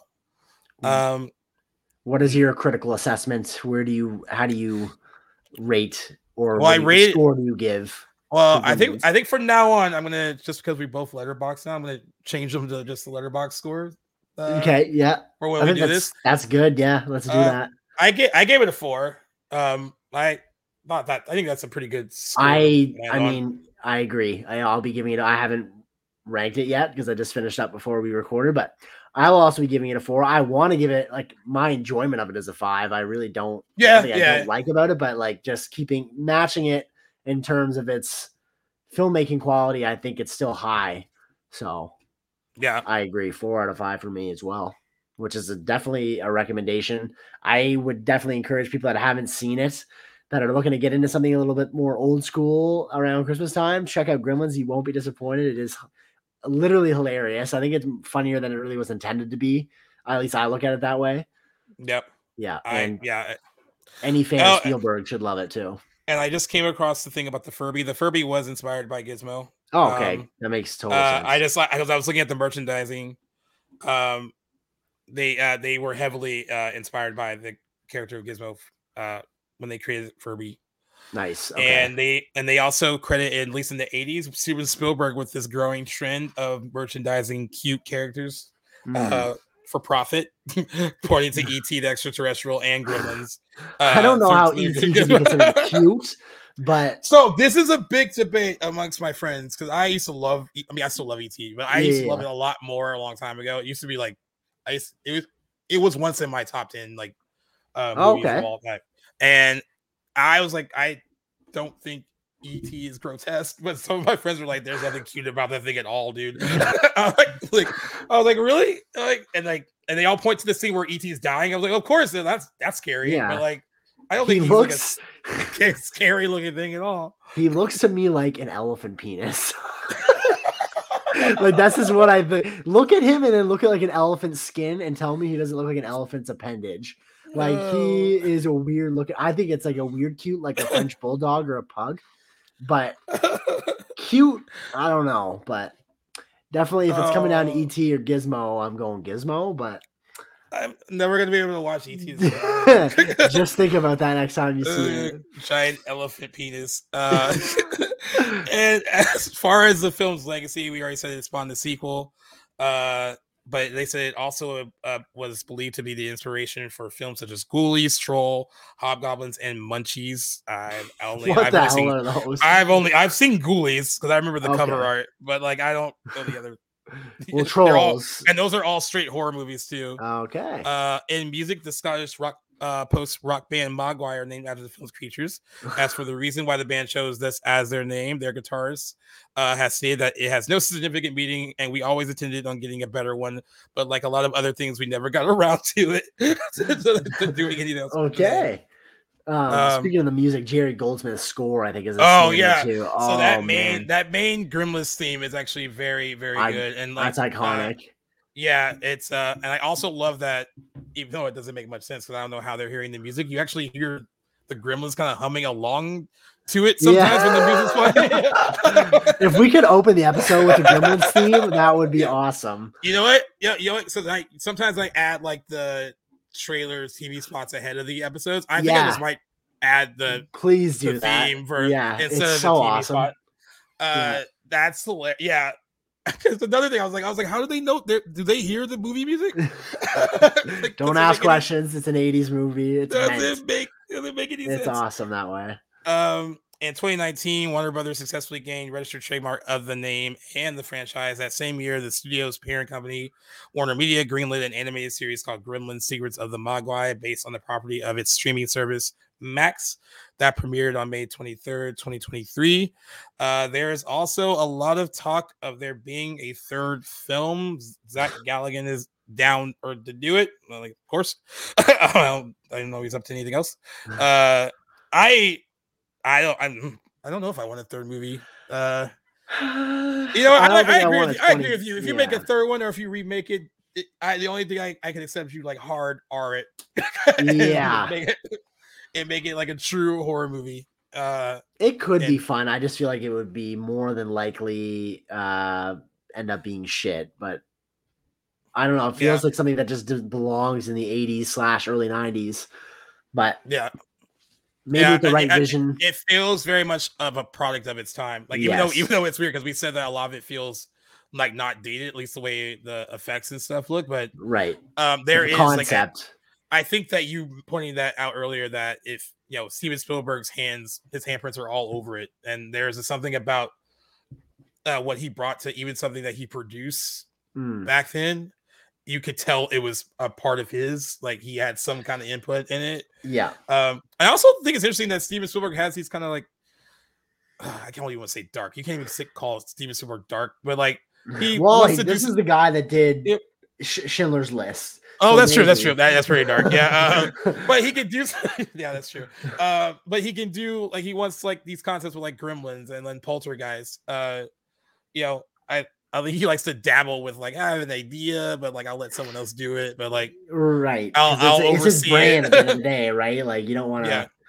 but I think he likes to at least be involved even on the outside of some of these things. Yeah, I agree. Um, and uh, yeah, I mean, I think it is a Christmas classic, an unconventional one. Yes. Uh, you know, I, I will. Uh, you know what we what we should do with our letterbox um before Christmas, if you can. Yeah. Uh, uh, even if you want, it doesn't have to be ten. Like, what if you can think of like any unconventional, like, if you wanted to rank an unconventional Christmas movies, then Okay. probably could do some of that. I guess to kind of. I have a few. Good thinking. Like there's like there's some that I there's this movie called Go that came out in 1999. It takes place during Christmas and it has very little to do with Christmas, but I watch it every uh time around the year because it opens with lines about Christmas. It it takes place like on Christmas and ends up into like uh New Year's. So like Hmm. it, but Christmas has nothing to do with the plot whatsoever. My my only issue would be that I've seen so few even Oh, unconventional Christmas movies. It'd be hard for me to to to stack them, like to rate them accordingly. But it's a good idea, and I would definitely make a list of ones that I just know of. But in terms of the ones I've actually seen, they are very few. Because again, not a Christmas movie Oh, that's- guy. You know, like you know, I forgot about. The, you know what? We I think I want to try if we can make it work. I will try to sneak in Black Christmas. I I think Uh, we should cover uh, it. I think that'd be great. And yeah. I kind of wanted to get around to it for for uh October anyway. So if we can sneak it in for Christmas, then boom. Yeah, mean, I think that would work because like we were talking about doing possibly four, and like that would give us the fourth one. Uh, True. Why uh. And yeah, because it's because it's either that or is it gonna be something really s- cheesy and silly? I was gonna make you watch like a Family Stone or Let's holiday. do Black Christmas. Fantastic. It's locked. Oh, it's locked and loaded. Uh, all my girlfriends that listen to this and they're like, "Why doesn't he like Love Actually? Why doesn't he like The Holiday?" like the holiday I haven't seen, but it just doesn't it's appeal to okay me. to like it if you're a dude. I was like, I, it's, oh, I, I, think have nothing. that. Yeah, definitely. His, I, I. I, what I've learned is that I don't think his issues with Love Actually have anything to do with the fact that like he's a guy and doesn't like it. It's Certainly just, not. Uh, he has a, a very similar reaction to that movie that some of my other friends have to it. It's a very visceral disdain for it. Yeah. Even though it even though it comes from this really wholesome, nice place, that movie. A lot of my friends think that no, it actually comes from a very nasty, messed up place. and you- guys all think it's very sweet and has something nice to say. Perhaps. I maintain that anybody can like anything, and I have my particular sense of taste with things or or uh, what I am inclined to like. And for whatever reason, I don't know, I was raised in a household that Christmas was cherished. My mother loves Christmas. And I watched Christmas movies with her growing up, mostly animated ones like Polar Express was a staple in our house. But for whatever reason, I don't know, I somewhere growing up skewed towards more like dark horror dramas, like that sort of thing. Mm, yeah. And Christmas was left, you know, cast by the wayside. And and those movies are very much uh, like anti that. Yeah. they're like they're all like That's right. You know, I don't know what it is. you know, I'm I- sunshine and roses and bows. Yeah. and, you know, yeah. Which you know, I think that's there's a place for it. Of course, I mean, absolutely. some people people want to go to the movies to feel good, and that those movies usually make you feel good. But I do understand the whole point of it being so sweet, like it's so Mhm. like uh like like no one acts like that in real life is what some people would say. Uh, right. And sometimes that's kind of how I like my movies to be or to emulate real life, not always. That being said, I am really excited to cover Home Alone this year, which is much more of a conventional, Yeah. heartwarming Christmas movie made by one of the greatest directors in John Hughes. So, and perfect timing for us to do it. I thought it was so cool that Macaulay Culkin got his star on the Hollywood Walk of Fame, like to kind of kick off Christmas. Because it's like he is, you know, for a lot of people in the uh best Christmas. I mean, everyone has their favorite, uh, but that is on a lot of people's list as their favorite Christmas movie. Uh, is Home Alone, so that was Mhm. nice to see him get that. Um, anyway, I think also most of us can agree if you're a guy and you've seen Love Actually that a girl probably made you watch it first. so so uh, that I'm sure hap- that is the case that for happened, many. That Yeah. happened with me. I That's the case with me as well. Yes. because I avoided it like the play because I was like, I don't think that looks. Even though that one scene I told you about offline, I was like, oh, that that looks sweet. And then when I saw the movie, I was like, that's not sweet. that, uh, that's uh, a shady thing to do. creepy, that's your that's your best friend's uh, wife. Right. um, but yeah, a girl definitely made me watch it, and I ended up liking it. But of course, you know. I'll- that everyone's not gonna like everything. That's right. I, but I totally and I I do love that if I it feels like it's like almost like in a funny way your desire to send me like disparaging things about love actually like I knew that you would get a kick out of that article. yeah that I that's- sent you, that's- so no because like that anything- article is meant to be kind of positive but it's also like yeah it's also ridiculous guys like Exactly. I, I respected the honesty so Yeah.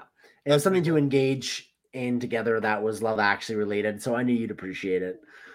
yeah it was pretty Yeah. it was that was funny At least Uh, we got common both ground agree on this one Gremlins. Yeah, we exactly. got common ground on. Gremlins, uh, and uh, honestly, I think uh, it, it stands the test of time. I feel like I, my little brother likes this movie too. Yeah, he, well, he's Oh, nice. your age, I guess. Uh, but he like really likes it, and he thought it was really good. Um, he hasn't seen the second one either. Though. Maybe I should show it to him. Uh, as I really want to watch the second one.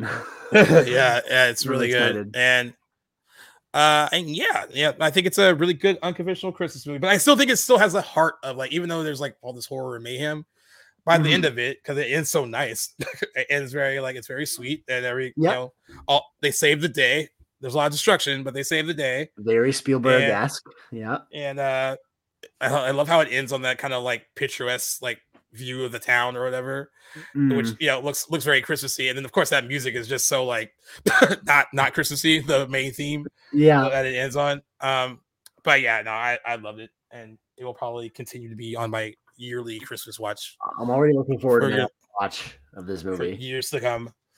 Um, so yeah, that is and concludes uh this entry of Merry Bingemas. We at least have two more for you. That's right. Uh, we're gonna make we're gonna make Black Christmas happen because I really want I, that'll be a fun one to talk about to see if Yes. you like it. You know, I will. I I got a lot to Dropbox you today, so I will yes, please do. We'll do that. All right, those off and like yeah, we can make that work in the schedule. I think it'd be a f- just to uh, see what you felt about it like the first time like watching it Yeah. because I uh, that was that was a movie uh, that I searched and searched for. I couldn't find it like when I was younger. Always Okay. heard about it and couldn't find it, and I ended up paying like a lot of money for a janky DVD, but that was like nothing. they didn't really like have it. Sometimes, yeah, you you got you can't pass up these things when you see them. Like when I I, saw my copy of skin Skinamarink, I was like, I don't know when I'm going to come across that again. I'm snagging that, and I paid Yeah. A pretty penny for it too. So respect. Yeah, I went from expensive janky DVD to having one copy on Blu-ray and another copy on 4K. So they're Oh, very okay. easy to find now. Yes, Um, I know. I need to get back- my copy too. But it was that horror movie back in the day. It was like, oh, everyone, I've heard people talk about. it. I want to see it, and Hmm. I saw it at an age where it did scare me a little bit. Um, it's definitely got some moments for sure. Okay, I'm looking out. forward to it. And the rest of Merry Bingemas too. And we got another um anniversary coming up next week that I'm really excited to chat about too with Christine. So stay tuned to that. Oh, I just watched that in October, but I'm already like antsy to talk about it again. So That'll be fun. looking forward to that. Yeah, we got you got Christine and the faculty. We got a lot. We got a lot going Yes, on. yeah, there's gonna be a and lot we're of- cr- we're cramming this into a very short amount of time, but Mhm. uh, at least they're fun ones. So like we're really excited to do them. Uh, Definitely. them out to you guys. Yeah. All right, wrap it up. Well, I guess up. yes. Without any further ado, that wraps up what is technically our second episode of Merry Bingemas. So thanks a lot, guys, for joining us on our second episode of this holiday themed mini series. Glad to have you guys back for another episode. And as we mentioned, stay tuned. We got plenty of other uh, Christmas movies lined up for the remainder of the month as we celebrate the Christmas uh, holiday. Looking forward to chatting with you guys next week. Gaius, as always, thanks for joining and thanks for having me on to talk about movies. And for those that are just joining and uh, want to find us on other platforms, anywhere you type in at Back to the Blockbuster, you can find us on social media and where you guys get your podcast. Tell your friends that like this sort of content. And uh, please join us next week where we break down a couple other Christmas movies. Thanks again for joining us, guys.